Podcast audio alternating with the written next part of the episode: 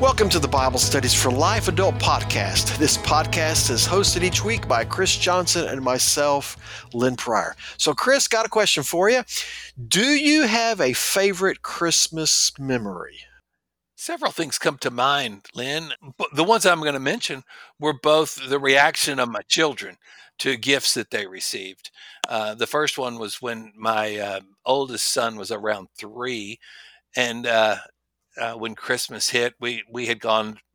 Uh, we were living in northeastern Kentucky and had gone home to be with my parents for Christmas, and uh, his he was everything was just pure joy, and as excited as he, as he was opening his presents, he got just as excited about every person's gift that opened something. So it, it, was just pure joy.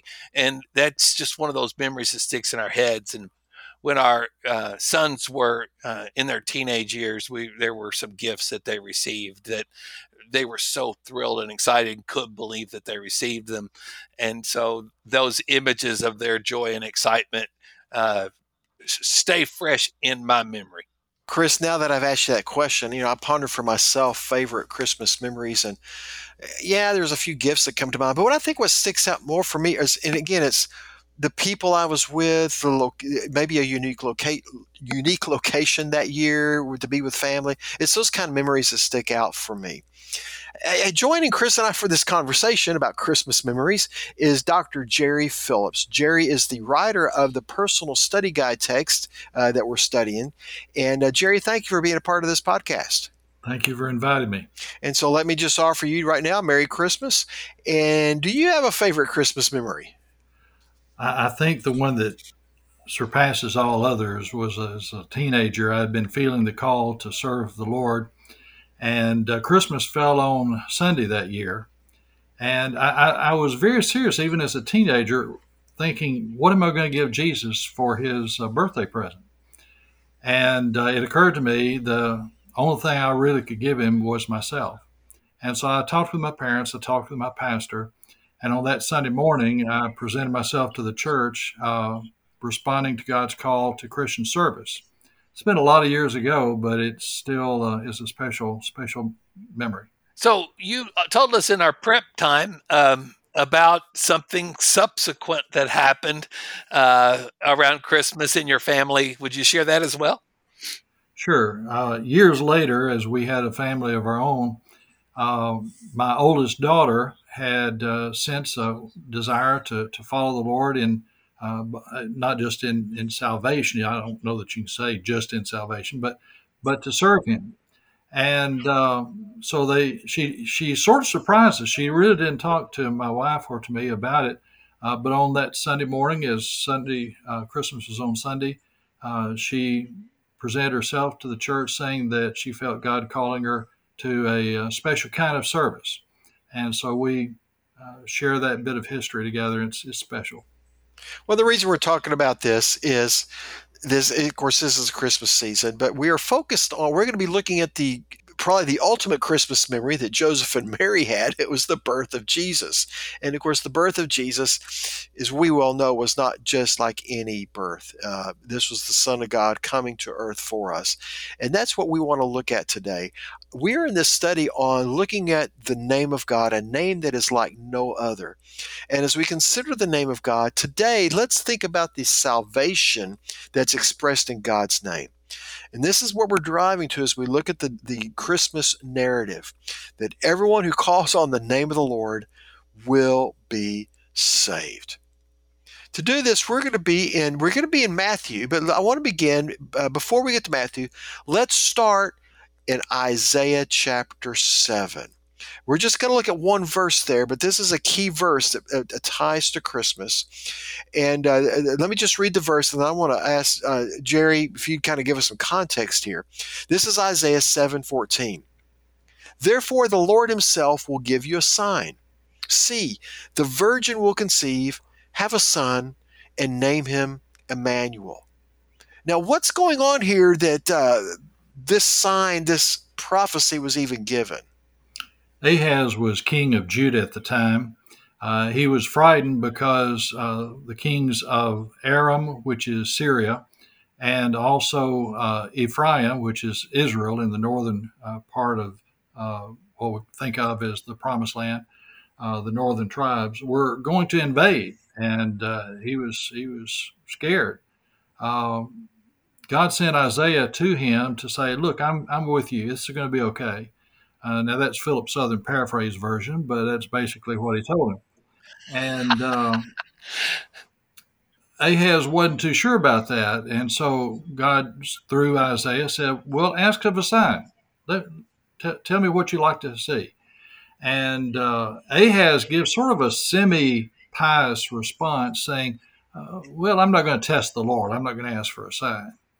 Uh, and we shouldn't test God, but there are times when God invites us to prove Him. It's like in Malachi when He says, "Bring all the tithe into the storehouse and prove me with this." And so when Ahaz refused, God says, All right, I'm going to give you a sign of my own making.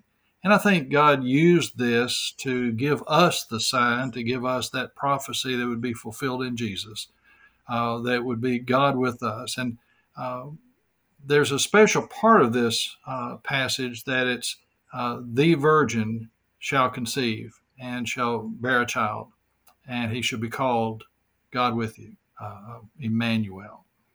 Uh, so it's in response to Ahaz's fear that God says, "Don't be afraid. I'm with you." Okay, so with this, Jerry, we we often read this verse uh, appropriately enough from a New Testament perspective. We see Jesus in this, that Jesus was born of the Virgin. But for Ahaz, for King Ahaz, how did this serve as a sign for him? was there a fulfillment? There's a fulfillment that happened then as well.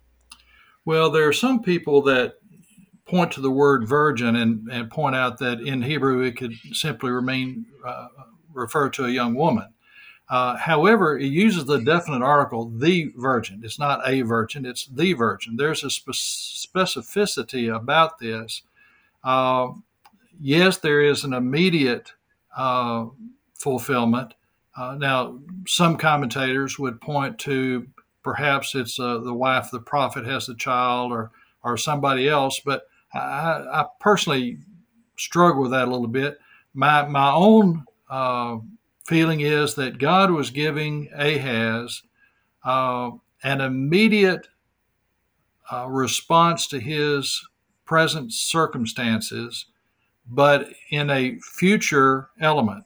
Uh, that is, that the child is going to be God with you. And so, whether it was Ahaz facing two armies from the north, uh, and there's going to be a, a, child born that would have certain characteristics, the element that's important is that it would affirm to Ahaz that God is with him.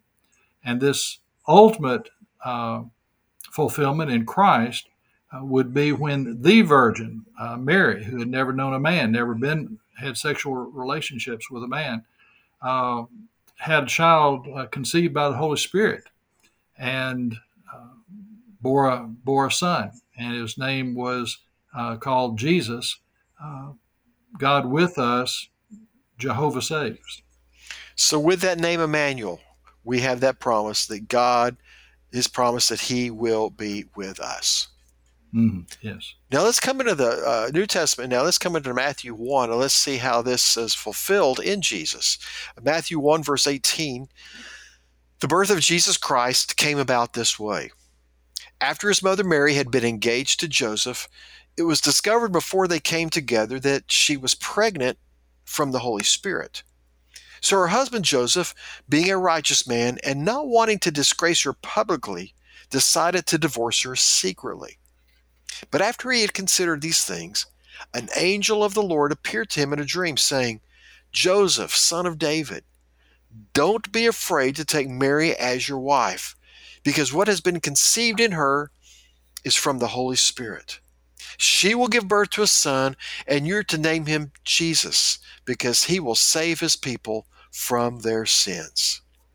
So in Matthew, we have the the story of um, the announcement to Joseph, where in Luke, uh, the angel comes to Mary. So uh, both of these stories uh, have similarities and they align. They tell the same story, um, but here uh, the focus, the focal point, the fo- the key person in the story is Joseph. Yes, and and, and the encounter that Joseph has with uh, an angel of the Lord.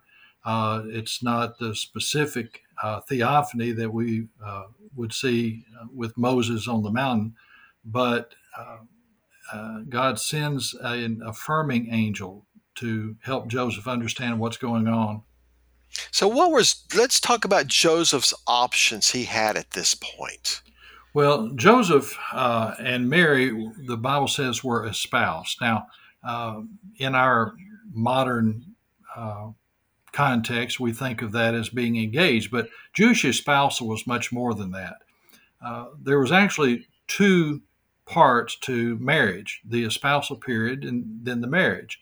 During the espousal period, uh, they were husband and wife. Uh, they did not fulfill the marital uh, privileges of uh, intimacy during that. And then after that 12 months, uh, they would go through another ceremony and they would resume marital relations like any, any other couple.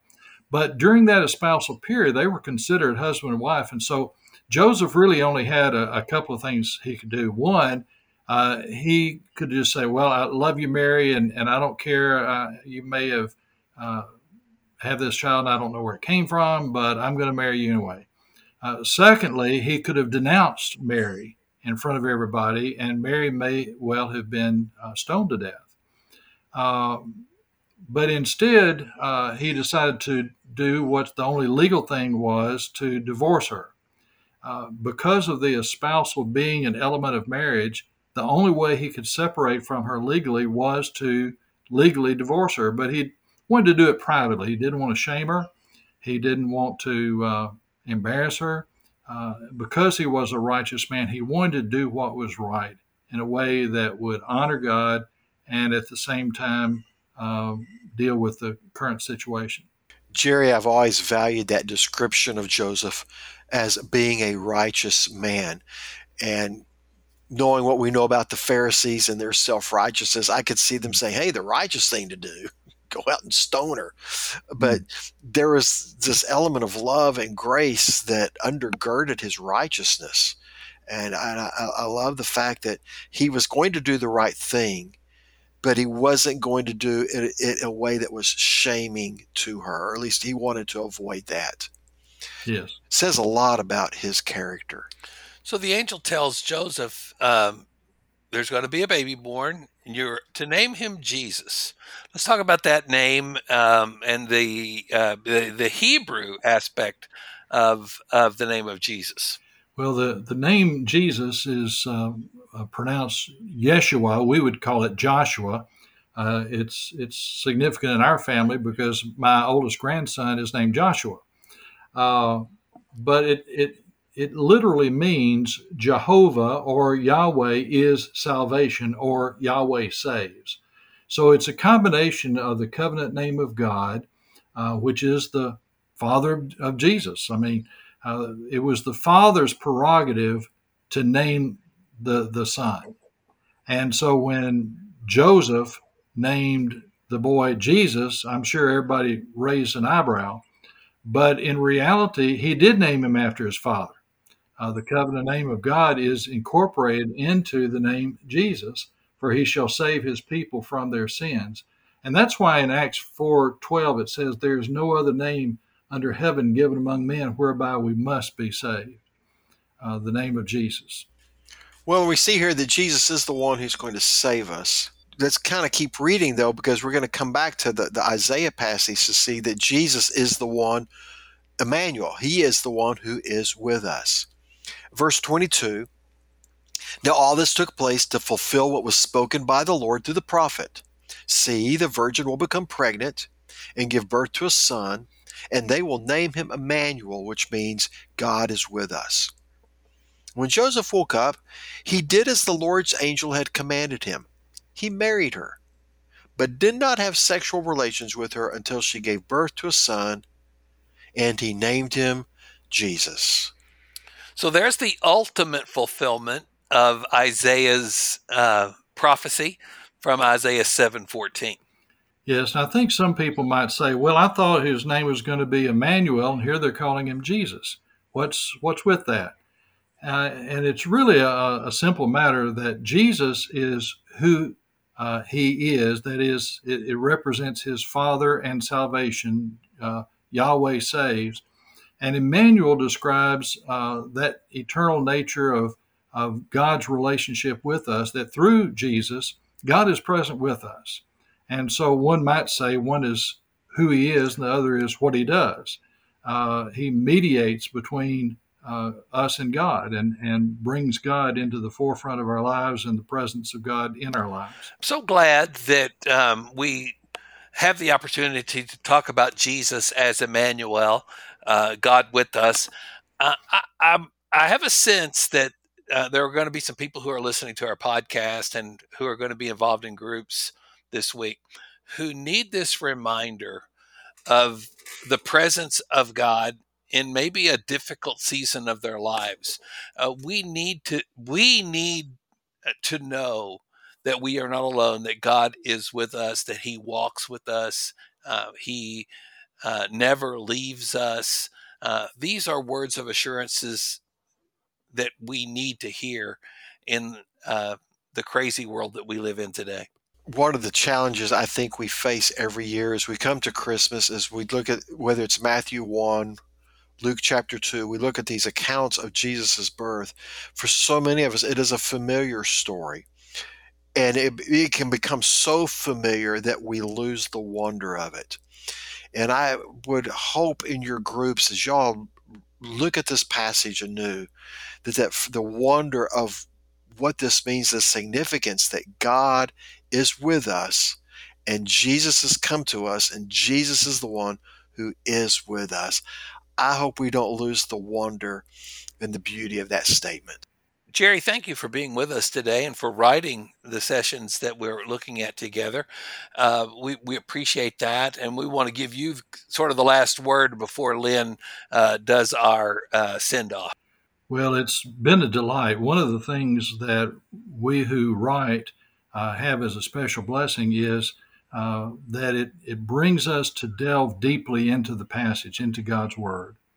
And it's only out of the overflow of what God, God does in our hearts through that Word that we're able to put pen to paper uh, or fingers to keyboard. Uh, but it's, it's, a, it's a blessing to us who write to simply go deeper into God's Word. Well, thank you, Jerry. And thank you, Chris, for being a part of this podcast. And to all of you listening, we're glad you took the time to be with us for this. And I hope it's whether you're, you're about to go into your Bible study group, I hope this has been helpful. If uh, maybe your group, because it's the holiday season, you're not meeting right now, I hope this has been a good ref- reminder that God is with us. And let's remember that truth that everyone who calls on the name of Jesus will be saved. Thank you. Have a good Bible study and Merry Christmas.